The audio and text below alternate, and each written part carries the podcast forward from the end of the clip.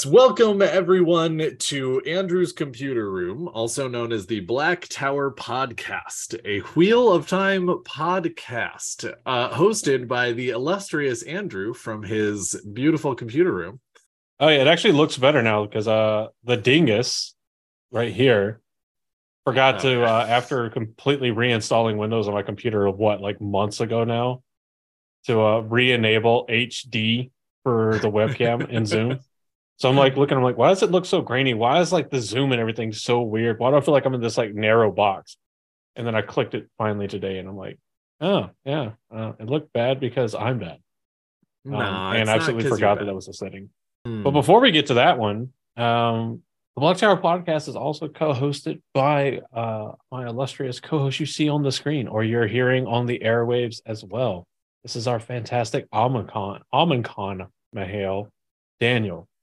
Indeed. Thank you very much for that, Andrew. I also forgot to give you your title, which makes me kind of a dick. Uh, you are the I earned my title. You gave me nothing. so it's fine. Don't worry about it. it's a good answer. Yes. Yeah. Well, and if Oh. we're being completely honest, I am the one at the Black Tower that we gave a title to. Everyone That's else true. technically earned theirs. I mean, not Yeah. really, because we didn't actually fight any battles or call any storms, but like in the books, Speak they are things that exist and someone earned them, and we are borrowing them from the books. Me, we made up. So I It I stood outside and screamed at the sky for a fortnight before I got my title. there we go. Little Josh fight, earned and inherited his. fight club like- adjacent uh, Yeah. standing outside for a week. Yep. Yep. Oh, you know But what? That means is, that did the Josh- lactate? Um, yes, from a few orifices actually. So. Oh, But you know. I just Yes, realized is- also that Josh is the first person to kind of inherit a title. that is correct. Um, I mean, he definitely earned it, but Yeah, yeah, yeah. also inherited the title or took over the the very large boots that Aaron left. we have now mentioned him a couple of times, but unfortunately, our Sorvan Mahale is uh, out learning cold water wind weaves uh, down in the place where the earth ends and you can fall off. Uh, I thought he was trying to like learn how to cushion his nipples with like weaves of air because they're like glass or, or like diamond right now. Probably. I mean, I feel like that's the thing that the uh, the Atha'an Miere would uh, would figure out at some point. But yes, he is learning weaves from the Atha'an Miere, uh, while also learning weaves from penguins, and also trying not to fall off the edge of the earth because we all know it's flat. And I will take no So- criticism or uh, other discussion about that whatsoever. So would you bother like trying to use the one power to stuff your bra with air, or would you just mask of mirrors? I mean, the answer to that question for most of the books would be stuff. Because Mask of Mirrors is a lost art that gets reintroduced by Forsaken. Well, doesn't Moiraine use it in the first book when she steps over the wall? Isn't that mask? of That's not Mask of Mirrors. It is Illusion, but it's not technically Mask of Mirrors. Okay. Well, you, you get what I mean. Yeah, I mean, yeah. like this, I do. this kind of I would you do. would you Yeah. illusion it, or would you there try to? No, that's fair. Uh, I feel like the answer. I don't know because both of them would Maybe it just depends on the string and the goal. Yeah, if you think you're gonna like if you're gonna go out dancing, you probably would use like the flows of air to actually stop it because then people would actually potentially come into like contact, as you it, danced around. But if you're just like you know at a ceremony and it's just all for performance and, and visual, yeah, um, though I imagine there's not, uh, especially in the writing of the books, there's not a small. It is not. It is not and its fucking English. A lot of people that can use the the magic would probably be like you're wasting the use of magic. Oh This yeah, without a doubt. Which actually brings us a little bit into our uh, topic today. Uh, but before One more we PSA. do that, uh, we are Taxes. definitely going to need to do a couple of small things uh, to make sure that you are prepared for the episode. The first thing that you are going to want to do is pop over to blacktowerpod.com to check out all of the announcements and conventions that we have coming up and the most recent episodes and all of our socials and all of our merch and everything like that. Uh, and then once you are done there or partially through, because we all know that tabs are a thing, and so you can do two things at once on the internets, uh, you want to go ahead and click on that chibi that is near the bottom of our page that looks like Indiana Jones. Uh, and pop over to crystalbarista.com, uh, where you can go ahead and get all of your wonderful rock hounding crystal mineral fun shapes and sizes of rocks and fossils uh, as well as uh, just all around good person that the crystal barista is uh, who also happens to be the one of the official sponsors of the black tower podcast. And we are eternally grateful for what has already been for the sponsorship that has already been done and will continue into the future. Because as far as i know we have not uh we have not burned that sponsorship bridge. So i imagine that it will continue.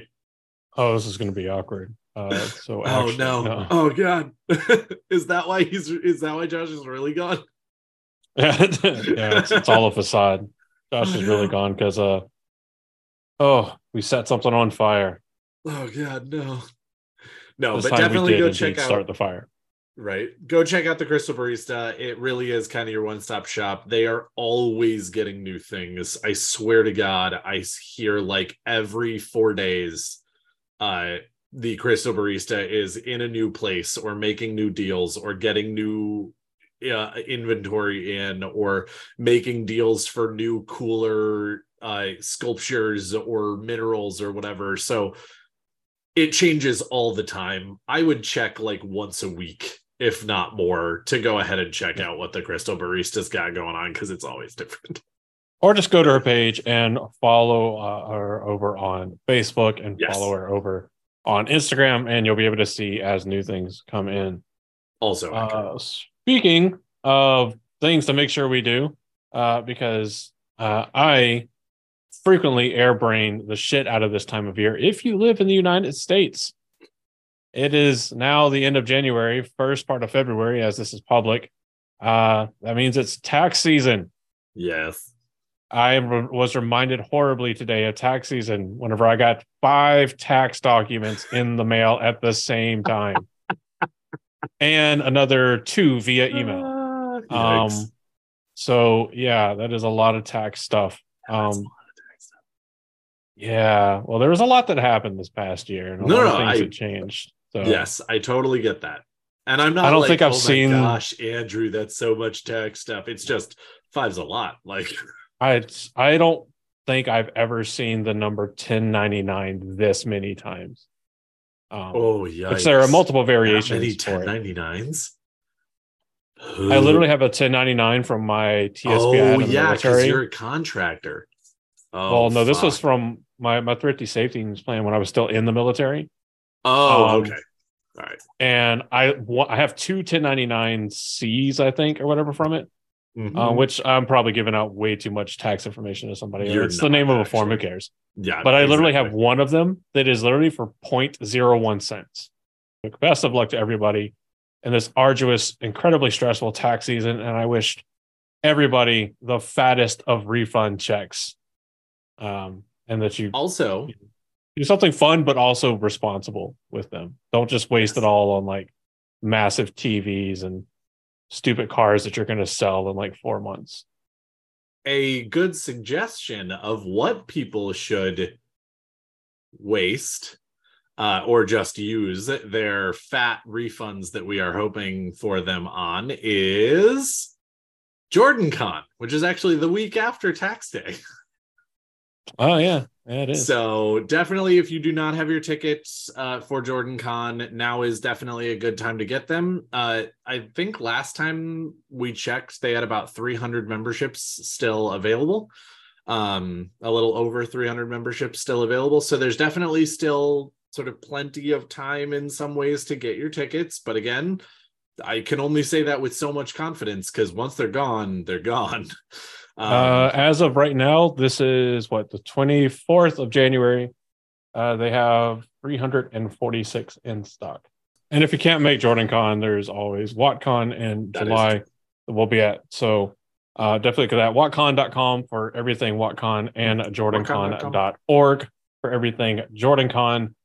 Um, and we look forward to seeing you there we should definitely make sure that all of the people are protected from our topic, which we will get into in just a moment. Andrew, please, if you will, oh, the condom.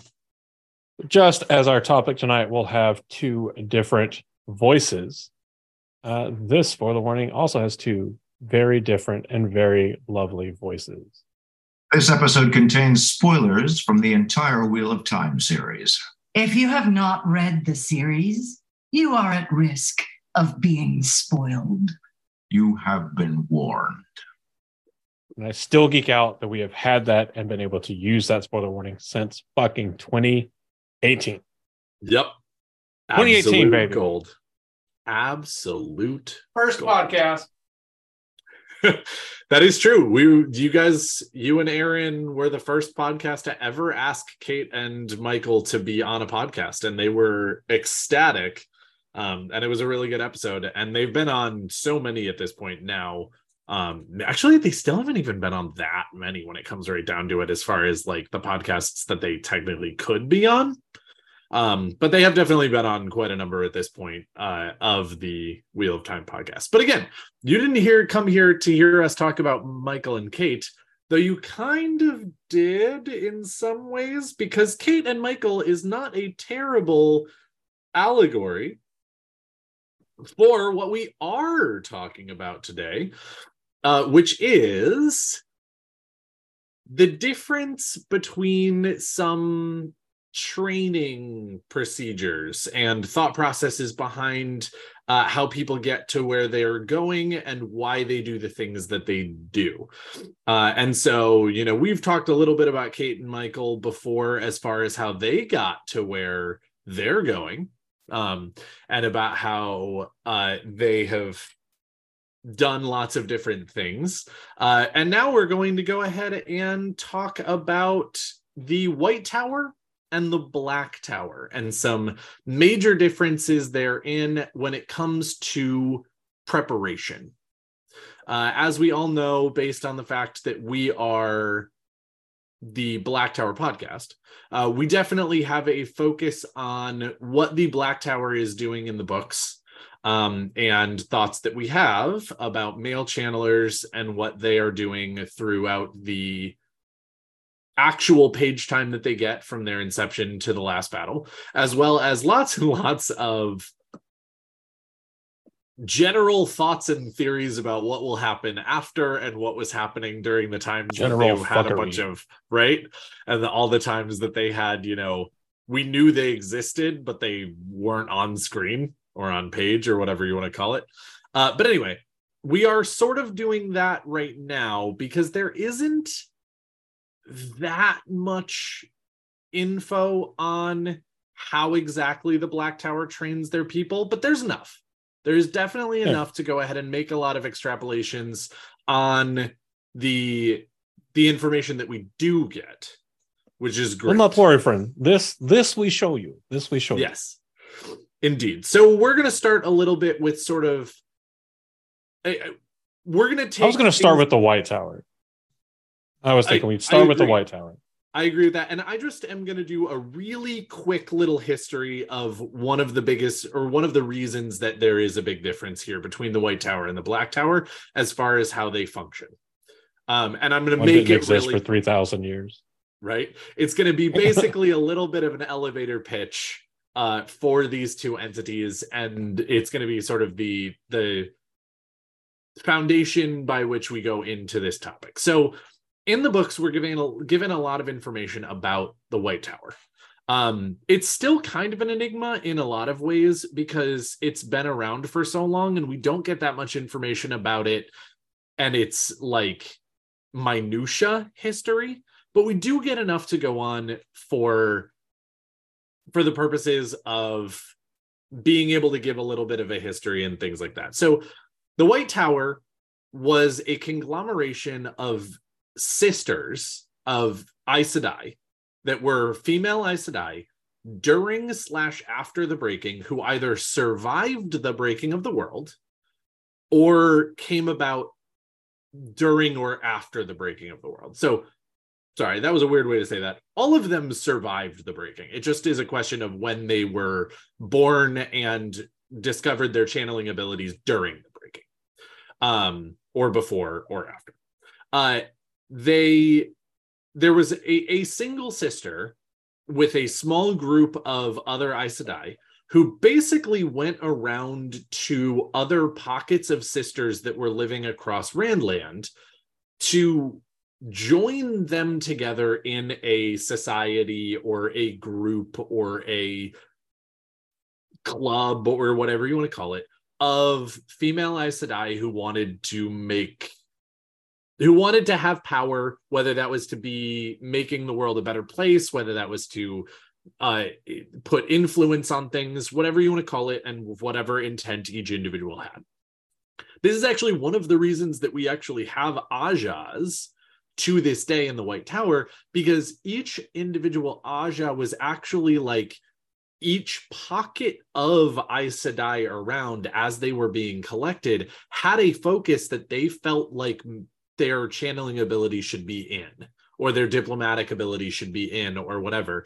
And when the group that was forming the White Tower got to that pocket of sisters, they said, Hey, we're forming this group. You should join us. And those sisters said, Well, we think this is really important. Can we do that in the White Tower, in the, the new group that you're forming? And they said, Sure, that works. And so to hold it all together as one cohesive group, they still had a lot of those like focuses of those pockets. Um, so it's now been a thousand years since the start of the White Tower. More than. It's not quite 3,000 years old because that's when the breaking was, but it's been it's been more than a thousand years since the White Tower was formed. Uh, and it has a lot of tradition. It's also got a lot of policies and it's got a lot of fear because a number of the Aes Sedai that started the White Tower were actively living through and dealing with the breaking of the world.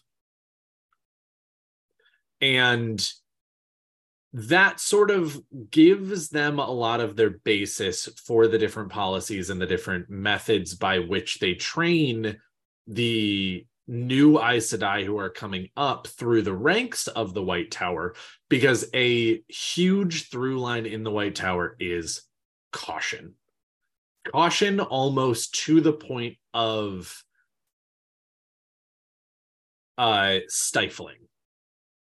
And that is something that we see a lot in the books because we see it a lot through the eyes of Egwene, Elayne, and Nynaeve, who run into a lot of points in their training in the White Tower where they want to do something further or t- uh, take something higher or push something further. And the vast majority of the time, the powers that be say, that is too dangerous. You need to stop. Well, part of that too Uh, comes from a part of the the fundamental founding ideology of the sisters that survived Yes. uh, the breaking of the world um, that are going to have lived through this and going to view Lews Therin's actions as um, arrogance, not nearly enough caution um, in- into moving into action. So they're going to emphasize on this very cautious nature of moving forward in the world, uh, Mhm. partially just out of an immediate uncertainty. Like if you saw all of the male channelers that were physically there go insane immediately, and you know that at least philosophically, that your power and their power brush against each other continuously to turn the wheel, Mhm. then you've got to be thinking for a while. And I wonder how long the Aes Sedai worried about this before they either forgot or or figured it wasn't going to happen, that the taint was going to spill over into into saidar as well, um, which I think would be a fair concern. You know, how strong is that containment? Are we talking like New Orleans style like seawalls, or are we talking like the new seawalls that they're they built in like Japan after Yeah. uh, the Fukushima Daiichi uh, disaster, um, and that and that tsunami, um, which I mean they've thrown so much money, it's definitely definitely better construction at the sacrifice of views. Yes. I know there's a whole section of village that like lost their entire view of the sea because of an 8 meter Mhm. thick seawall. Yeah. Anyway, um, so th- their philosophy and their uh, their kind of ideology post breaking uh, matches up with the manner in which they ultimately go about teaching people to train. Um, well, because I just want to throw there because this Teaching people to train. hand. teaching people and training, whatever you know what I Yeah. I, I just want to throw out there that it, it's even it's that fear which is totally legitimate and totally real and totally terrifying. But it's also uh, along the lines of they've just seen the nuclear bombs go off and they know they have the capability to be nuclear bombs because not only does their power brush up against the you know male half of the source so you have to worry about the taint it's also just the amount of power that we have can be ridiculous. And so not only is it we could also technically go insane, but they also know the nature of human beings. And so if you teach the wrong person how to go ahead and take their power to the next level, now you just have next level power in someone Mhm. someone's hands who is going to misuse it. And they've seen Oh yeah, so many male channelers be forced or crazed or whatever into using that that way but you also know that you don't need to be crazy to have bad intentions so yeah. So, uh, so you pair this. Uh, well, in the early years, they're still going to be cautious, but they're not going to be the the same style of caution. Um, but once, uh, so you have the White Tower kind of uh, officially founded in 98 AB or 98 years after the breaking of the world yeah began. go. Um, and then about what a hundred and some odd years later, uh, a little over, uh, yeah, a little over a hundred years later, uh, in 202 AB, the tower itself is actually finished with construction. Mhm. Um, and so now they have this physical landmark where people can come, and this is where uh, they're going to spend a couple hundred years just trying to save the remnant of Aes Sedai that remain, and it's going to probably be very much a um, if you can channel, come here. Uh, if you're a female that can channel, come here. If you're a male that can channel, come here too, so that we can you know stop that shit. yes Um, and this is where we start getting things like the vileness happening. Um, yes I Actually, no, that's much more recent to the current timeline, actually. Um, because uh Tom's nephew Owyn was part of the vileness. Mm, yeah, So the yeah, vileness you're isn't right. this old. So um, but anyway, right, yeah uh over time, like the the White Tower learns these very hard lessons of of taking in uh wilders potentially or people with the spark that are that are what they consider too old and they whittle down this very very narrow uh age gap where they will allow uh, people into the tower. And by standard you have to be at least 16 years old with an asterisk. There's a caveat. Um or and you can be no older than 18 years old uh apparently unless the Amyrlin decides that she has a liking for you and lets you in anyway. Correct. Um the asterisk for if 16 is if, Amyrlin makes a new rule then Mhm. that's just what happens. But yeah yeah. sorry. Um the, The asterisk for the age of 16 yeah is if you start channeling or showing signs of channeling prior to the age of 16 uh then they will make an exception um and a lot of this is very much worded in for the safety of everybody else terminology it is Mhm. for your safety um we will let you in early um Mhm. and the white tower shows that their exclusivity isn't or they they portray it as less of a form of control and uh kind of softer more manipulative style boot camp than it is straight screaming in your face style boot camp. Um, controlling other people that come in. Uh, so if you can channel and you are strong enough uh, to be accepted into the tower, Mhm. um, uh, you start off as a novice, um, or it's also known as putting on the white, um, because you wear full white robes. Um, and there are very stark similarities uh, to your life as a novice and people's life, lives in the waste, or maybe a little more accurately under Sevanna as gai'shain. Um, Mhm. uh, wearing the white for a year and a day, um, which would make sense that these two very intermingled cultures of the Aes Sedai and the Aiel would have this kind of overlap. Um, Yep. But during your time as a novice, um, you're basically you're you're forced to burn away the link. Literally, you burn the clothes you showed up in uh, to symbolize the break. You're breaking with your past and your uh, dependence on the tower. They want you dependent on the tower itself. Um, you perform chores day in and day out. You are the workforce for the most part of the tower. You're sweeping, you're cleaning, you're cooking, you're serving, you're running all the errands possible for the Aes Sedai, um, doing what you're told, running around, doing the hard, uh, dirty work. And in Mhm. addition to all this work, which is extremely taxing, you now must also go attend classes and lessons on learning how to channel, but just as many learning the history, old tongue, geography, politics, history. Uh, I already said that, uh, philosophy, Mhm. all kinds of stuff. Um, and you're learning the basics of how to channel with the also thing, the also caveat of you better not ever channel without an accepted or an Aes Sedai there to watch you. And this is, again, done to enforce that they're there to help you, teach you, and protect you from yourself because you don't know enough yet. Yep. Um, and they also do this all like uh, all the all the work must be done by hand. It builds character. You know, it teaches you to not, uh, in theory, teaches you to not rely too heavily on the one power for everything, um, which is one of the few things uh, from the White Tower training that I agree with. I think that's fantastic, Yeah. and we see that reflected in the Black Tower as well. Mhm. Um, Well, and one of the things that I want to throw in here, because I, I feel like this is a, a good place, is here at the Black Tower podcast, we are viewing the White Tower from the point where it is a very well established organization.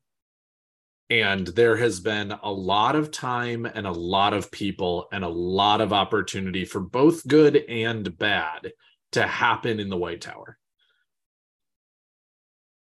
In my humble opinion, and it seems to be reflected in my co hosts as well, there's a lot about the White Tower that leaves something to be desired at the point where we get to it in the books.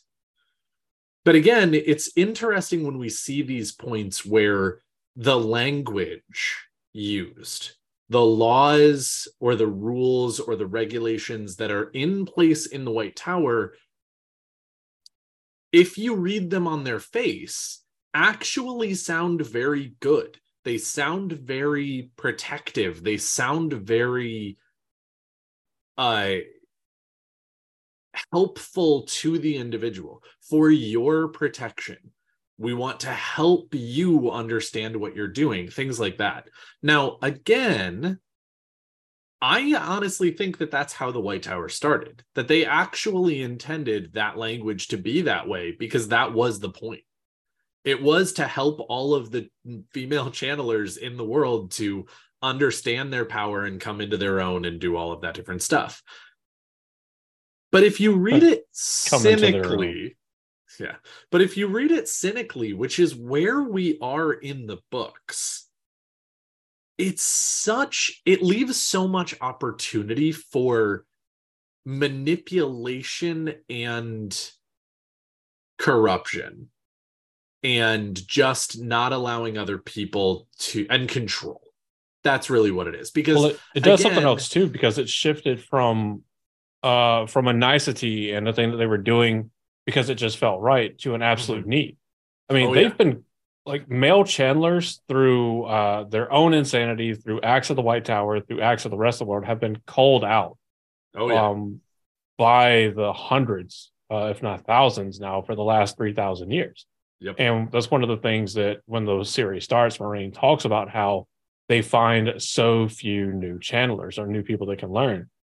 And, Varen so now the these measures puts that into words that she actually thinks that it's partially their own doing that that's true. Yeah. And so you now have this need to, if a person can arrive to the White Tower, um, which they get no help from the White Tower to get there at all. Correct. Um, you know, uh, Egwene and Nynaeve were uh, exceptions because prophecy Mhm. and Moiraine. Um, but they get no help getting there. And if you can get there and you turn out to be strong enough and you're within the age range and you meet, you check all these fucking boxes to get in, then they're going to do everything they can to preserve your life and preserve your ability as much as they can because they literally cannot afford to take and and lose a single able-bodied sister. Yeah. And so you see all of these policies and these regulations that have the two sides of the coin. On the one side, this is for your protection. This is to make sure that if you are a person who's going to touch the power, regardless of anything else you do, they want to not lose you. The White Tower does not want you to die just from your inexperience and your ignorance but there is also the well and and even more sort of the the the one that i was sort of honing in on is the once you're in the white tower you are now not allowed to touch the the one power without going ahead and having somebody around you to make sure that again you are protected because this is dangerous this is a thing that can be used to kill, to maim, to burn out, to do all kinds of bad things. Though on the other side, it can also be used for very good things. It can be very dangerous. And if you don't know what you're doing, you can get into a lot of trouble. But we see it when we start the books as the other side of it so much, which is if we are the White Tower and we tell people that they can't channel, without one of us, whether it be an accepted or an Aes Sedai, and then we keep them in the dark about their powers and we keep them as ignorant as possible, then we exert a lot of control over what they learn, how fast they learn it, what they do with it, and you know th- their whole entire progression is fully controlled by us and I feel like that is a situation that is so real and so scary, even though it can come from such a place of well meaning. Because again, I I absolutely want to give the White Tower credit where credit is due that this side of that coin is so valuable. It really is. And it's so magnanimous it just by the time we hit the series it feels like it's a lot more this side of the coin than it I mean, was is- seemingly from the beginning though it's hard to say because we don't as i said get these super minute details about how the white tower started I mean, and this is also Robert Jordan talking about basic training, right? I mean, that that's abundantly clear. yes And this is not going to be like the your your training for combat part of basic training. This is going to be Mhm. your average every day. Let me show you like you don't know how to fold your clothes, so we're going to teach you how to fold your clothes, and we're going to make you strong. Or you know, we're looking at you know uh, Vietnam era, or Mhm. we're going to make you hurt uh, whenever you don't do it correctly. Or Yeah. Mistress of Novices that doles out uh, physical punishment like paddling and spanking or whatever. Um, which Yeah. is you know very different from just getting like punched in the jaw because you folded socks wrong uh, in basic Sure. training. So that's very much going to be the the White Tower style. The the absolutely tear you down, control everything you do. You do nothing without the drill sergeant or the accepted and Aes Sedai watching over you. Um, and even then, everything you do, whenever it comes to the more dangerous stuff like learning the channel, you are restricted to such a minute level of channeling that even if you weave things perfectly correct, um, they're completely ineffectual. What would normally be like a, yeah. a, a fireball weave becomes just a little flicker of flame in the air. And they basically uh it's it's Dolores Umbridge's defense against the dark arts. It's a theoretical Yeah. knowledge without any actual real applicability uh, in the world, at least not at this level. Mhm. Um, and you continue along this with these lessons with uh, both channeling and non-channeling lessons, um, while also being somewhat courted by the different Aes Sedai who are trying to convince you that you're, oh yeah, you fit the green, or oh yeah, you fit the blue. But they're not really trying that hard with novices No, right now. yeah. Um, and Once you, continue become an this way- accepted, that starts to really be a thing. But when you're a novice, they don't seem to really care very much. But yes, continue. Yeah. Sorry. Um, and you continue along this way until both yourself and the the Aes Sedai around you feel that you have reached a level of proficiency and strength where you can be tested. And this is one of those like oh shit moments because if you take the test and you fail the test, you're done. You're out. Mm, You don't get another chance. Or is it two chances? yeah, you get three times. If you fail it three times, You you're get done, three times? Period. But you do get three times to become an accepted. I think it's actually just once for Aes Sedai. But I know, but I it's definitely three times for accepted. Mm-hmm. Or at least I'm like 99% sure that it's three times. I thought it was actually three times for Aes Sedai as well. I know it was like three segments of the test. I thought like you can only attempt the test once though. Hmm. Well, the way back comes but once. So, you know. Yeah, just the once, three times to accept to take. The, oh, yeah, they ask Yeah. you three times, "Are you sure?" And you're like, "Yeah." And they're like, "No, seriously, are you sure?" And you're like, "Yeah." And they're like, "You know, if you do this and you fail, you're gone. Like there is no oopsie daisy do over. Are you sure?" You have to say yeah, or you don't have to say yeah, but um, Oh, yeah. Yeah. If I'm if I'm reading our fact checkers message correctly. Um, because of course I get to the advancement section of the article to double check, and it's like, here's the power scaling, and I'm like, why? Yeah, if you fail the test, you're put out of the tower. Period. Yep. Um, and that that goes uh, for for either test. If you fail the accepted test, um, which is to go from novice to accepted, you're out. And if you fail the test for the shawl or the Aes Sedai test to go from accepted to Aes Sedai, you're out. Yes. Um, Yep. because like by the time you fail the test, like you know what's coming in the test and you can really prepare. Part of the test is to, meant to heavily challenge you without time to prepare. Because what happens in the testing is, uh, in addition to the fact no one can tell you exactly what to expect because they don't know your life, um, they also heavily guard it uh, as a secret that you don't tell people what's going to happen in the accepted test. But the Mhm. only thing that they uh, they reiterate is, you know, the way back comes but once. Don't Yes. falter, um, and that kind of stuff. Uh, Yeah. And it's a very very arduous test. It is a test in which you spent all this time learning how to use the one power, but in this test you are not supposed to be able to use the one power. Um, though, Well, and you're expressly forbidden from using the one power as well. Because even though you're technically not supposed to, they still tell you to not to.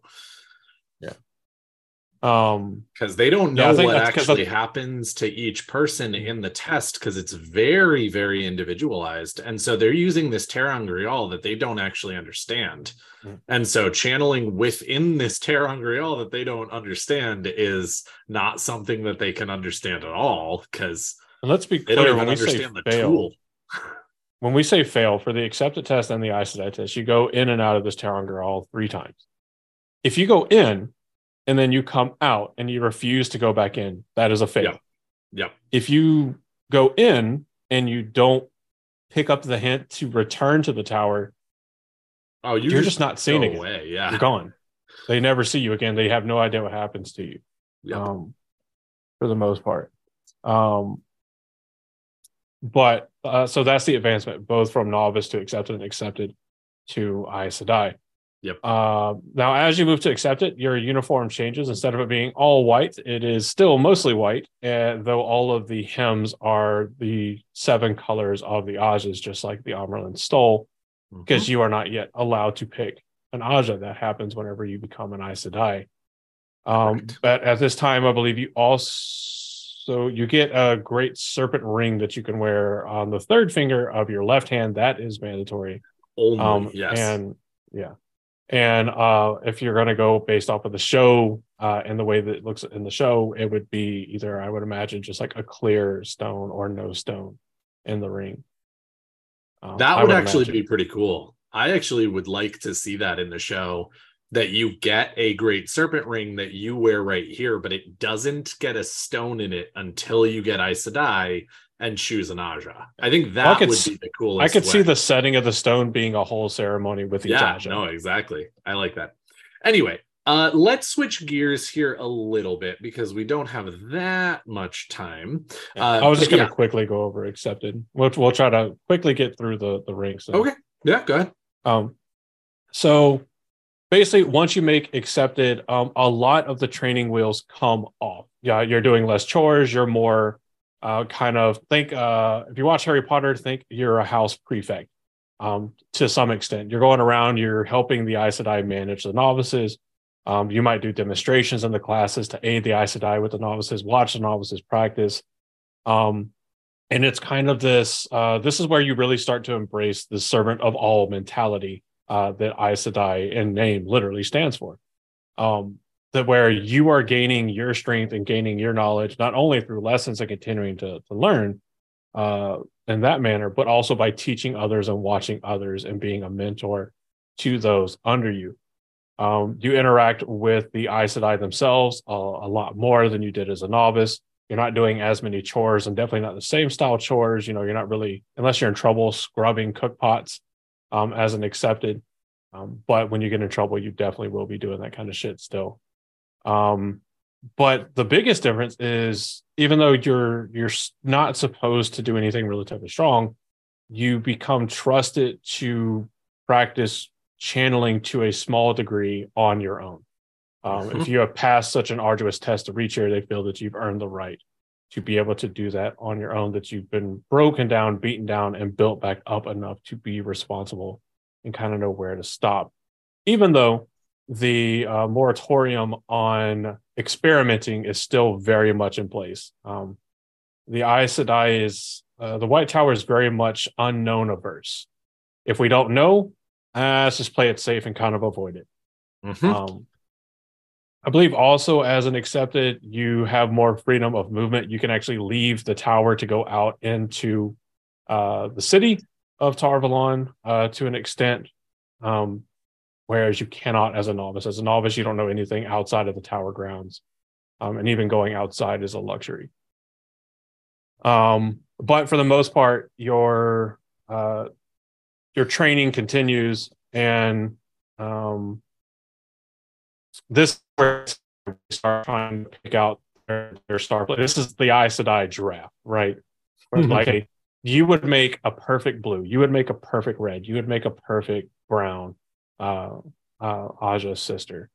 Um, this is when this really starts. I mean, there, there's not really a whole ton that is other than like an increased amount of privileges and liberties that you really get as an accepted. Um, the the training regiment even it's just elevated. They're instead of using like a small trickle, now you're using like a garden hose amount of of the power. Mhm. Um, but I think you also have to pass uh, part of your testing to go to even be eligible for the Aes Sedai testing is completing hundred weaves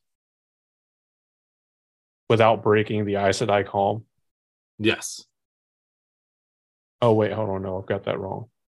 no no sorry it's not Uh, uh Well, not not entirely wrong, but so it's also involves a ter'angreal. This one's an oval ring, and except it must pass through only once. Uh, and then that is where she is to weave 100 weaves, memorized and practiced to perfection, while seven sisters channel at the ter'angreal and attempt to distract her and break her from perfect Aes Sedai composure. Um, as with the test for accepted, some may take the test never return from this ter'angreal. If they complete it, they spend their final uh, their final night as an accepted in contemplation and prayer. And the following morning, she is raised to Aes Sedaihood and chooses her Ajah. Yep. So um, there is that. Uh, Aes Sedai. um, you got all the freedoms. You can do all the things. Uh, you have access to a whole lot more uh, time to study and train and learn.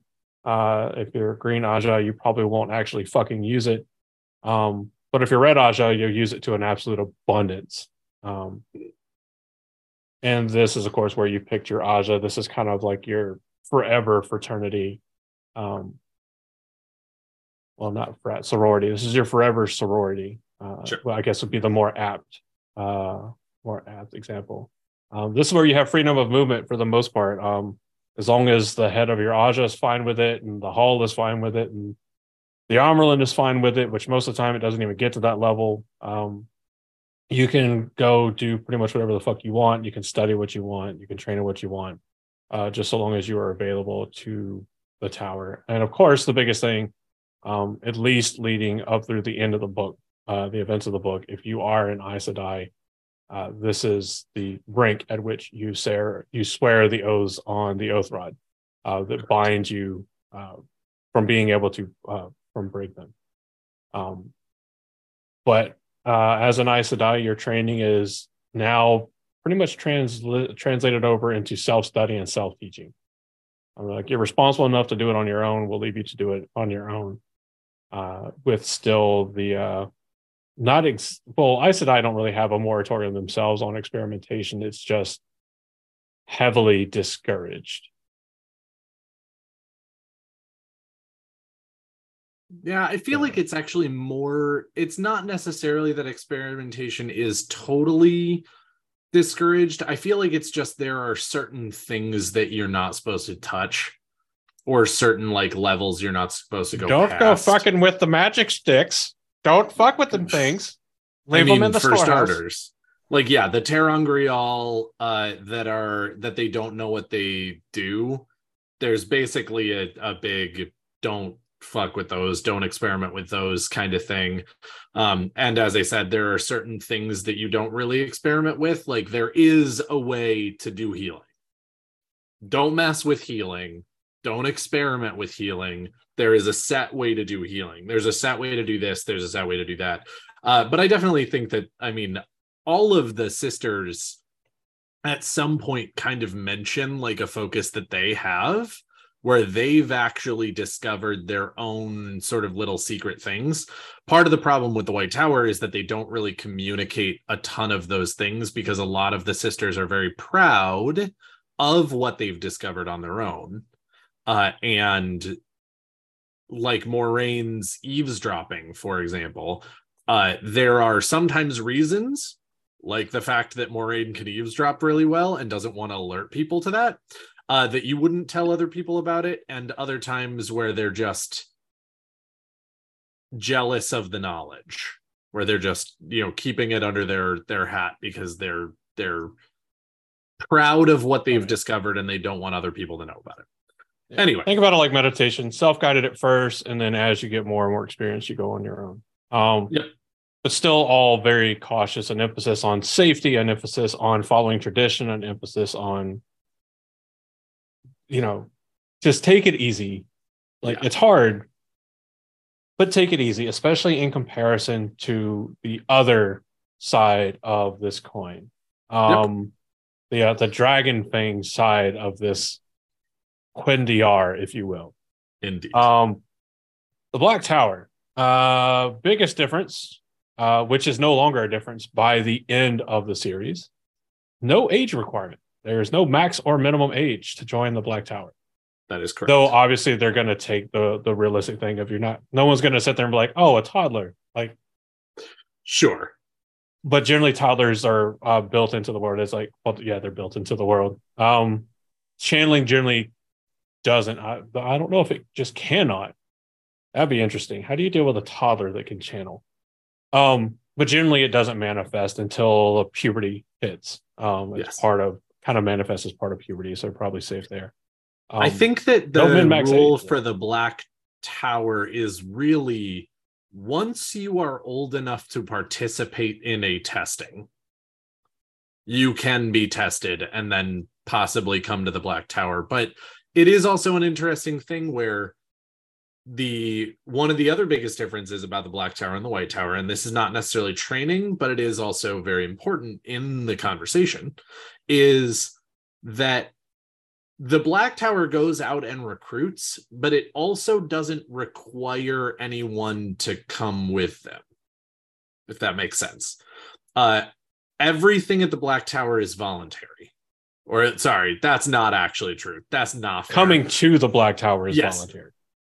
Technically. Uh, and it definitely seems like uh, that is a thing that is true. We're never explicitly told that uh, because we don't know what shady ass shit mazrim taim told his you know scouts to go do. But again as far as we understand from what rand tells mazrim taim to do in the black tower as well as what technically mazrim taim is supposed to be doing as the M'Hael is everything about the black tower or uh, everything about entry into the black tower is voluntary. Uh, if you show up at the black tower you can get tested. If you choose to go to the black tower with a group of recruiters you can get tested. You know blood this that and the other thing. But again it's all a little wishy-washy because we don't get as much information about the black tower as we'd like. Uh, but anyway uh yeah so people volunteer to show up at the black tower get tested and join but as you said there is technically no minimum age or maximum age for male channelers if you show up at whatever age you are to the black tower you get tested they discover whether you can channel and then one of two things happens either Do you have the soul resonance? Soul Right. Eater fans unite. There you go.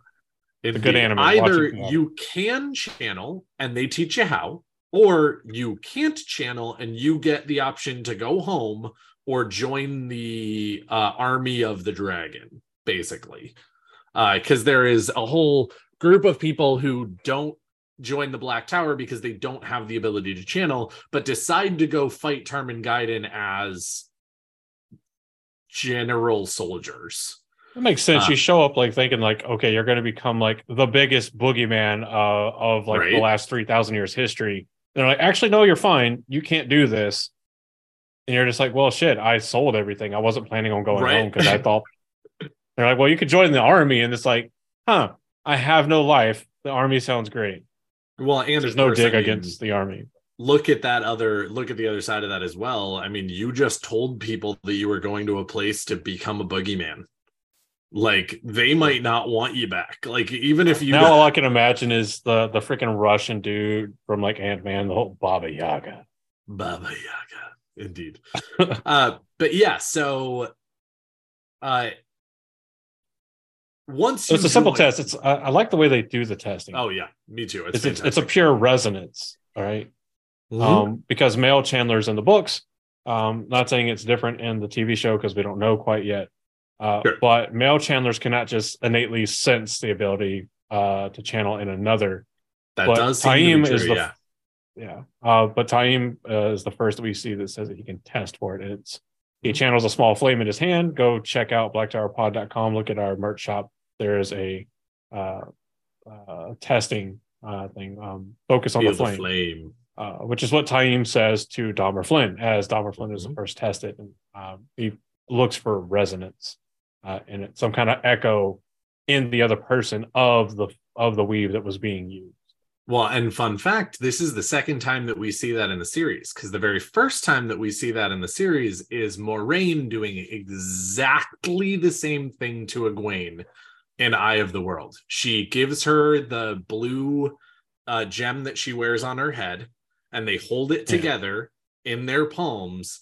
And Moiraine best basically resonates the the blue gem, and then at the end there's this little flicker, and Egwene's like, "Oh, that was a cute little flicker," and Moiraine goes, "That was you, motherfucker!" Like, Yeah, I don't know if it's as much resonance and uh, or as much of like a kind of guide into channeling a trickle, whereas the resonance might be that you like you feel like a pulse of additional power into it. hmm, But uh, visually, I would imagine it's going to be the same, uh, Yeah. the same thing.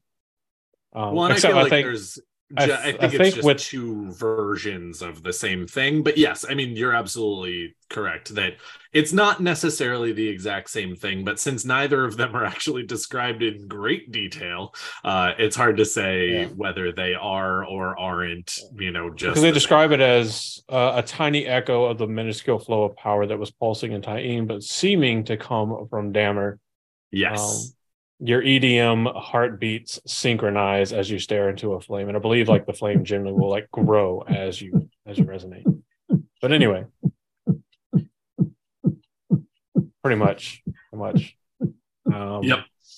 Uh, another stark difference. Uh, White Tower pretty much bans using the one power to do your chores. Black Tower, the exact opposite. The fuck Yep. you using your hands for?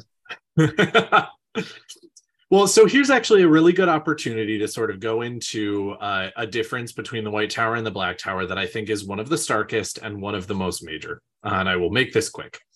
Uh, the White Tower seemingly was put together for a pretty significant purpose, and that was to protect the world from another breaking and more specifically for men who from men who could channel now again lots of different people lots of different women who could channel had lots of different focuses on what they were doing. But in the end their sort of greatest task was to stop male channelers from breaking the world again and to find them and to make sure that they were made safe in whatever capacity that meant. Um and they've now been around for 2900 years or whatever um and they have still got a certain amount of that focus but it's become such a secondary goal. Because the, again as we talked about 1902. exactly. Um and so again you're talking about a lot of time to go ahead and need to get other focuses because they're not going out every day and finding a male channeler and making them okay or making them incapacitated or making them whatever and so you're losing a lot of that focus on what your original goal was with the black tower they will get into that that's 100% guaranteed that if the black tower survives into the fourth age which it definitely fucking seems like it will they will be in the same position of needing to figure out a new purpose because their purpose right now is Tarmon Gai'don. That is their whole deal. That is all they're training for. They don't need to go into any other character building training or anything. They need to get stronger and they need to get uh get ready for battle and they need to be there at Tarmon Gai'don to fight a war and win. That is their only purpose. And so Well, it's there- definitely one of those things where using the power every day and using the power for everything and sword fighting every day and getting better at all of this stuff has a really obvious and immediate purpose. Whereas the White Tower has lost a lot of what their purpose originally was. And so you have this stark contrast between, okay, we want to make well rounded sisters versus we want to make weapons. And so that is definitely an advantage that the Black Tower has in the general laser focus that they have, that a lot of the rest of it can kind of just fall by the wayside because, in some ways, there's an idea when the Black Tower is started that they're not going to survive Tarmon Gai'don. There's a good chance that the Black Tower is just going to be gone during the battle because they'll just lose enough people that fucking nobody even remembers. You don't need to learn Black history Tower. Like, You don't need to learn history because you already are history. exactly and so again that is definitely one of the things that i think is is super important when you're talking about these training differences. Um because again when you're talking about the purpose of why each one was built and where they are in that journey uh, i think that is very telling as to where they are in the books as far as how much of their power they're using and when they're using it and why they're using it and what their eventual goal is. Anyway. Oh. Um, you want to talk a little bit about Well- ranks and things in there or Um, yeah, we can, but I, I was going to make the quick uh, point that Great. the White Tower and the Black Tower both uh, they train and conduct themselves in the same way that their channeling philosophy uh, works. For saidar, it's this uh, this calm, gentle surrendering uh, to a meandering river. Uh, but that river still has very strict banks that determine its flow, uh, just like the White Tower has its very its limitation, its limiting rules and that kind of stuff. But generally, is there to you're guided through the training. You're guided into all this, uh, these learning, uh, all these lessons, and you teaching. surrender yourself to the White Tower to, yeah, exactly, hundred percent. I love that. Um, whereas the the Black Tower is absolutely saidin. You you are seized by the scruff of your neck. You are thrown into these situations. You are forced to either mold or be shattered. And if you're Yeah. shattered, that they're you drink the wine, man. And that's Yeah. nice because I'm pretty sure Mazrim Taim was just fucking popping heads to start off with. Um, or using them as live fucking target practice. Like Taim would absolutely do that.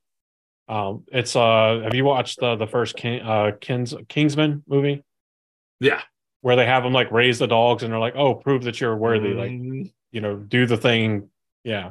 yeah, Um, but yeah, uh, so it's it's very much reflective of the the channeling philosophies uh between saidar and saidin.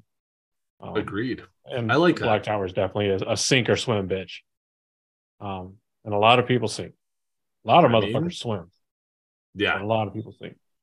I Um, think in the so in the- books it is actually stated that the the majority of men absolutely do end up swimming, which is really cool. Um, but we do hear of a lot of men that need to be put down because again, that's just a part of living in Randland at this time. So I think there's even a point where Taim looks at Rand and is like, you know, if we could slow down a little bit, a lot of these guys that are being absolutely fucked, I could like we could teach them properly and we wouldn't lose them. And Rand's like, there's no time. yeah, So throw Well, that one and this is- the overflowing bucket of things that Rand did kind of not kind of Rand kind of did fucked up. And I said kind of anyway, but yeah. I mean, let's be honest. This was also during Rand's Darth arc, so it's Oh, yeah. definitely a this is his villain art. yeah and again i'm not agreeing with it or saying that it was good or bad or, or or i'm not saying it was good i'm not necessarily saying it was it was bad bad because we do win Tarmon Gai'don in the end but again yeah no this was definitely the point where rand did not care about things that it would have been nice if he did Uh, yeah. So Anyway. uh, the ranks, uh, as Yep. you alluded to, um, at the bottom, equivalent to novice, we have soldier. This is the lowest rank. Uh, you wear no decoration on your collars of your not quite as fine or distinctive black coat, but it is a black coat nonetheless.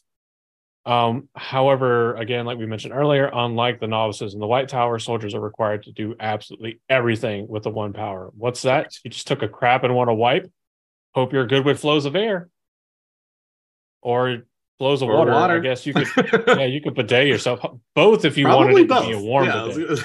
Yeah, yeah, yeah. maybe a little Um, fire in there if you want it yeah Who knows? Maybe water and earth if you were going to try to like spontaneously make a corn cob to wipe your ass with. I guess I don't know. Do what you got to do. Do Um, what you gotta but yeah, after attaining a a certain level of skill, we're not exactly sure what, but we would assume some relative proficiency with these combat oriented weaves. Not only do you get rid of your dingy, just whatever works black coat or coat, you get a very distinctive black coat, which I assume is of a bit finer quality. And you begin to wear a silver sword pin on the left side of your collar. Um, these were one of two sacks of pens that Ran dropped off at the farm whenever he learned that the, the folks there started calling it the Black Tower Mhm. um, in uh, opposition to the White Tower, of course. Uh, Yes. Dedicated are in rank equivalent to the accepted of the White Tower, though neither of them would agree that they are on the same level, each arguing that they are better than the other. oh i'm sure yeah And in some ways, they're right, in other ways, they're wrong, just like everything Mhm. else. Um, third and highest rank, equivalent to the Aes Sedai in the Black Tower, is the Asha'man. Um, this is the highest regular rank in the Black Tower. You still wear the sword pin on your left collar, but now you also wear a gold and red dragon pin on the right side of your collar, still wearing this distinctive black coat. Yep. Um, and this is you you've attained a, a very significant amount of skill, not just with the one power, and this goes for dedicated as well, not just with saidin, but also with swordsmanship.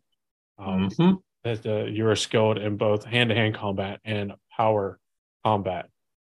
Um, including actual hand-to-hand combat as well Yeah. because the the three things that you are trained in at the black tower are use of saidin, uh use of a sword and trained by the Aiel who shun swords in the use of presumably spears but mostly just literally fists and you know hands and feet if you will Yeah. Um, and then above that, you have uh, equivalent to, uh, I guess, the the hall. There's only two positions that are above, uh, well, yeah, above Asha'man, but under the top uh, at the Black Tower, and that is your Sorvan M'Hael, your Storm Leader, and your Baijan M'Hael, your Attack Leader, um, Yeah. who both kind of uh, lead the two main battle units um, of the Black Tower, and they would be positionally equivalent to the the Hall or the Sitters of the White Tower. And then Black Tower equivalent to the Amyrlin, you have the rank of M'Hael, which translates simply to leader. Um, so of course, that rank is held by Taim and uh, positionally held by Logain eventually by the end of the books, though the title might would change given that M'Hael was also Mazrim Taim's forsaken, forsaken name. name.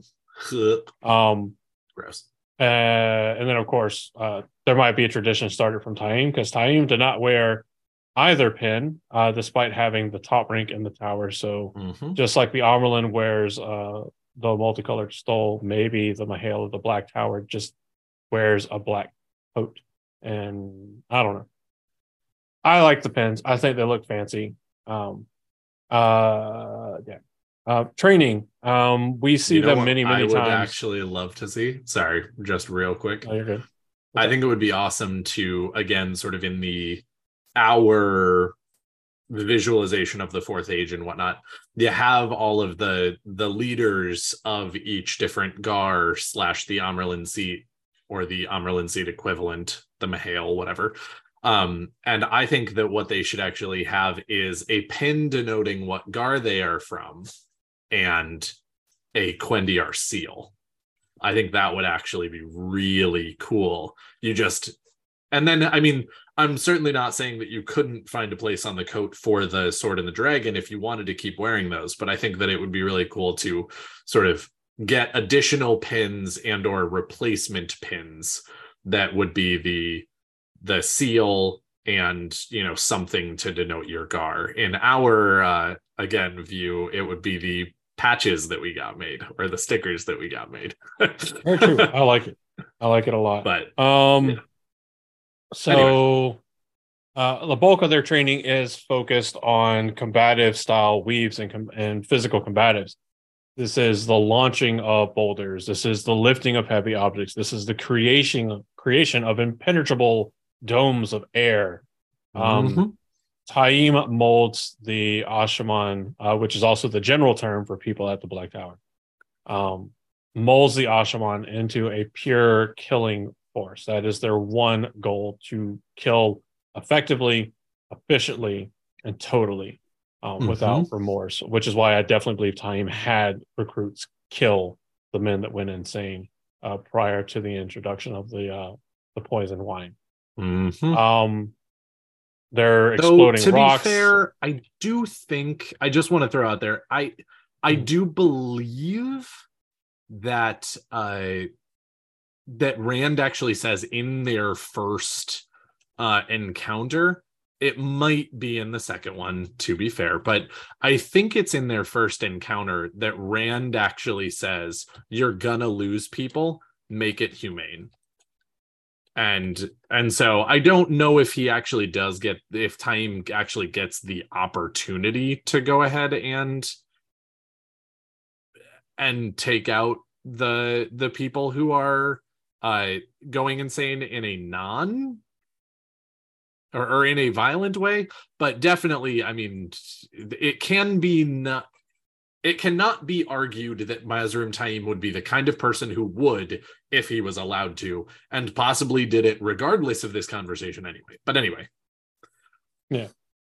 Um, I don't think I have my meeting to go to anymore. Yeah, Oh. meeting's postponed okay, for a week. Sweet. not a problem. Um, so if anybody was like, "Wow, it seems like they're really kind of rushing through real quick," it's like, yeah, because I had a meeting that was supposed to start like right now, uh, but I no longer do. So, Okay. um, so we have uh, at least a few more minutes. We're not going to belabor the point too terribly Correct. much longer. Um, so uh, some likenesses uh, between the two. Uh, there's definitely a heavy emphasis on manual labor, both Oh, in yeah. the White Tower and the Black Tower. Uh, the mechanisms by which they're accomplished are different, but each are backed by the goals of each tower. Mhm. Um, the White Tower wants you to do these this hard manual label labor, these menial chores, the stuff that you're eventually going to be like, I came here to channel, and this is bullshit. Why are you having me do this?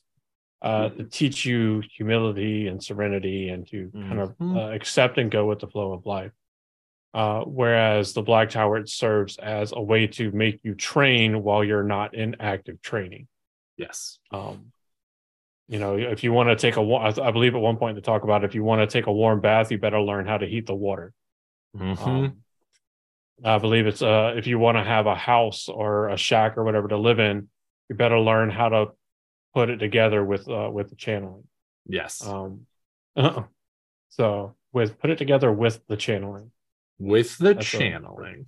like the facebook the channeling You see, if you want to live in house, you better learn Mhm. how to with the channeling. Um, one of the big differences, of course, being that the the harsh nature of the training at the Black Tower le- im- like inherently um, lended itself to casualty, Yes. um, and that's not just because the more you use saidin before it's cleansed, the more insane you go, and the faster you go insane. But just sheer accidents. Um, Mhm. like uh, one of the big things they did were shatter boulders. So how long did it take somebody to realize, hey, if I'm going to shatter this boulder, shrapnel's going to come back at me because it just slit three guys' throats. Uh, we should probably have a shield in front of us of some sort, you know, a Mhm. shield of air. Um, but counter to that, you wind up finding Ashaman that are more adept than most Aes Sedai at maintaining multiple weaves at the same time For example, because they've had to do so from their inception. Um, so yeah, I would like to think that no Ashaman got blood on his coat at Dumai's Wells, that they all had their splash guards up and at the ready. Yep. So I also have that headcanon. yeah, Yeah. All right. So I will start with sort of general final thoughts. Um I definitely feel like both towers get a bad rap for the training that they do in the story because we are getting such a slice out of what they are doing uh in the long term. Um you know, Rand gets a lot of flack for leaving the Black Tower to its own devices, and it's deserved. Um, the White Tower actually gets a lot of flack for being way too overbearing in their training and not leaving the White Tower to its own devices on occasion, and it's deserved. Um, the Ashaman definitely have a lot more of a very specific and distinct and focused purpose, which is nice because that definitely gives them a place from which to to come at everything. Uh that means they always have a direct goal in mind, uh, which is kind of nice. Honestly, anyone who's ever worked on a project uh, it's a lot easier to go ahead and do whatever it is that you need to do on that project when you have a very specific goal in mind, not just a general, well, this is the thing that we kind of want it to do. So figure it out, I guess. Uh, and I definitely feel like the White Tower is very much in that phase of the, well, we have something that we kind of need to do, but like most of the time, just figure out your own stuff, like self guided learning uh individual study go have fun like Um, and so I definitely think that neither of them is even remotely perfect. And I feel like both of them are actually pretty actively imperfect, but it does depend on what you're trying to get out of it. And in this point in the story, and that's a very important piece of what I'm about to say, I do definitely think that the Black Tower really knows what it's doing a lot better because it has that goal. It has that understanding of what its purpose is, of what it's trying to accomplish. And I think that really so many of the sisters have just lost that at the White Tower. And so they're just kind of coasting on what they've always done. And that's a really good way to just do nothing, is to just lose what your purpose is. Uh, and so I I want to very much respect uh, both of the towers for what they're doing well, um, but it definitely feels like a lot of problems in the books could have been solved by the Aes Sedai actually pushing the envelope a little bit more and going out and seeking a new purpose other than just to prevent the breaking that it doesn't really feel like is a worry today. It feels like they are trying to do something that's not really a danger. And that's that's frustrating. Um but yeah, so I definitely think that uh the the two trainings are so fun to see as to sort of two sides of the same coin in the books. Um, they're both brutal in their own ways, and they're both necessary in their own ways. Uh, and just seeing the two different uh, methods is a really, really awesome way to look at the military, to look at abilities that humans, you know, can have uh, in real life skills that people have uh, you know sororities or fraternities that people want to join all of that different stuff so i am i'm a big fan of both of these organizations as writing tools uh, though i'm not necessarily a huge fan of both of these organizations as actual organizations. That's fair. Um so to to give some as, as kind of my final thoughts to give some credence mm-hmm. um, and some understanding to the white tower uh, we have no way of knowing how much of the gripes and issues we have with what the white tower became are because of inside manipulation by elements like the black Ajah and dark friends um, 100% if you're if you're able to stifle the technological or magical advancement of your enemy that is an invaluable tool in conflict. Uh, so if you can make them too afraid to experiment, to learn, to figure out what all of these angreal do, uh, you have a massive leg up. Yeah. Um, so I, I, feel like that probably did play a, a, big role. Oh, huge. Um, yeah. So, but even with that, um, you, you kind of don't get an exception for uh, the arrogance that the atmosphere of the White Tower breeds. Um, right. And there's where you have this uh, this danger where there is prestige and power breeds complacency um, and and arrogance, and we see it in full effect, and it leads ultimately to you know a breaking of of that tower, and you know ideal ideally. Uh, what comes back together after this breaking is a lot stronger and a lot better off than what it was initially. And thankfully, um, just like you did immediately after the breaking, you have Aes Sedai that saw how everything went, that will be able to tell the stories of caution. That will inevitably be buried deep and hidden away within the 13th depository for no one to ever read about again. Um, because Sedai do be doing I Sedai stuff. Um, the Black Tower has the benefit of being only a year and a half ish old uh, by the time the end of the books come around. They don't have a long enough history to actually have a history. Um, but in the short time they do exist, they do create a significant mark, uh, even given how little time we spent at the Black Tower in the books. Mm-hmm. Um, but they're very much a purpose built organization that uh, is born from a, a drastic contrast to the White Tower. The White Tower were a bunch of channelers that had no definable goal in life anymore other than just trying to survive. And they came together and built what we know as the White Tower. You now have a Black Tower who was purpose built only to churn out weapons of war for the last battle that now has to find a purpose and a motive moving forward in a brave new world. Uh, Mhm. Quote Sid Meier's Civilization 5 loading screen. Um, a great game. I love it. mm-hmm. Uh, but I, I love it. I mean, either way, the training methods and the restrictions on training and, and uh, everything are sure to change. The White Tower's seen how stagnant they got, not experimenting, not trying to understand their history and what these Angreal and all that kind of do. And they have people like Aviendha and people like Elayne and, and others, though Elayne's probably going to be busy taking baths with her crown uh, to really do too much investigation on Angreal, but you know, it is what it is. Um, they're, Hey, they're I gonna learned from. Harry Potter one of the best places to go ahead and uh, bring new tools uh, and learn about them is the bath. So maybe that's actually just what Elayne has been gearing up for this whole time.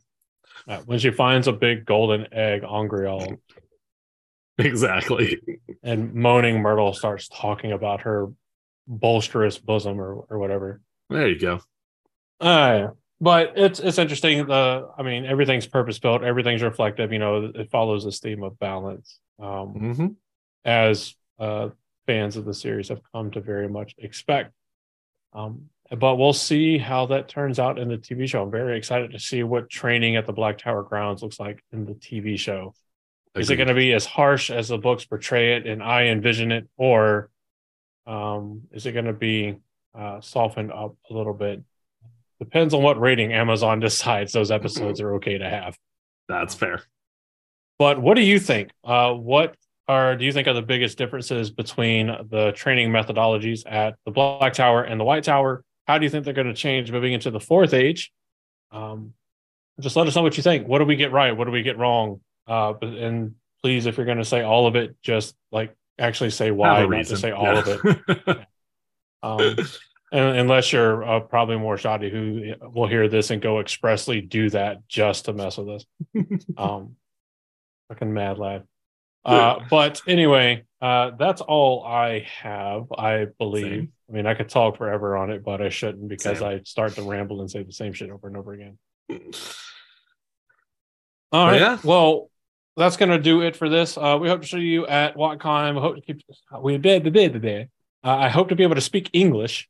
Um, I hope to see you at WoTCon. We hope to see you at JordanCon. Uh, Yep. We hope that if you're in some place that it's currently tax season, that you get that stuff done as efficiently and stress free as possible. Indeed. Um, fuck me. Um, but for all of us here at the Black Tower podcast, I have been your Baijan M'Hael, Andrew, and your I Soravan Mahale. Your Soravan Josh. Mahale, Josh. Oh, I like it. Very close, actually. I do my best. Uh, and I have been your Amin Khan Mahale, Daniel. And again, from all of us here at the Black Tower podcast, thank you so much for tuning in to this episode. We hope that you had a good time. Uh, we had a fun time making it. So we hope that you enjoyed listening to it or watching it or however you intake your podcasts.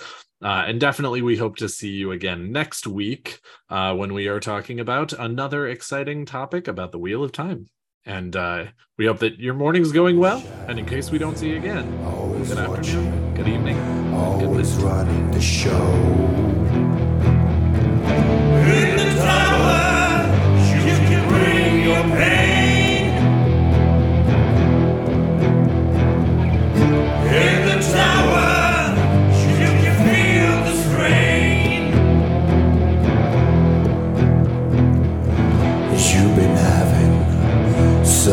trouble.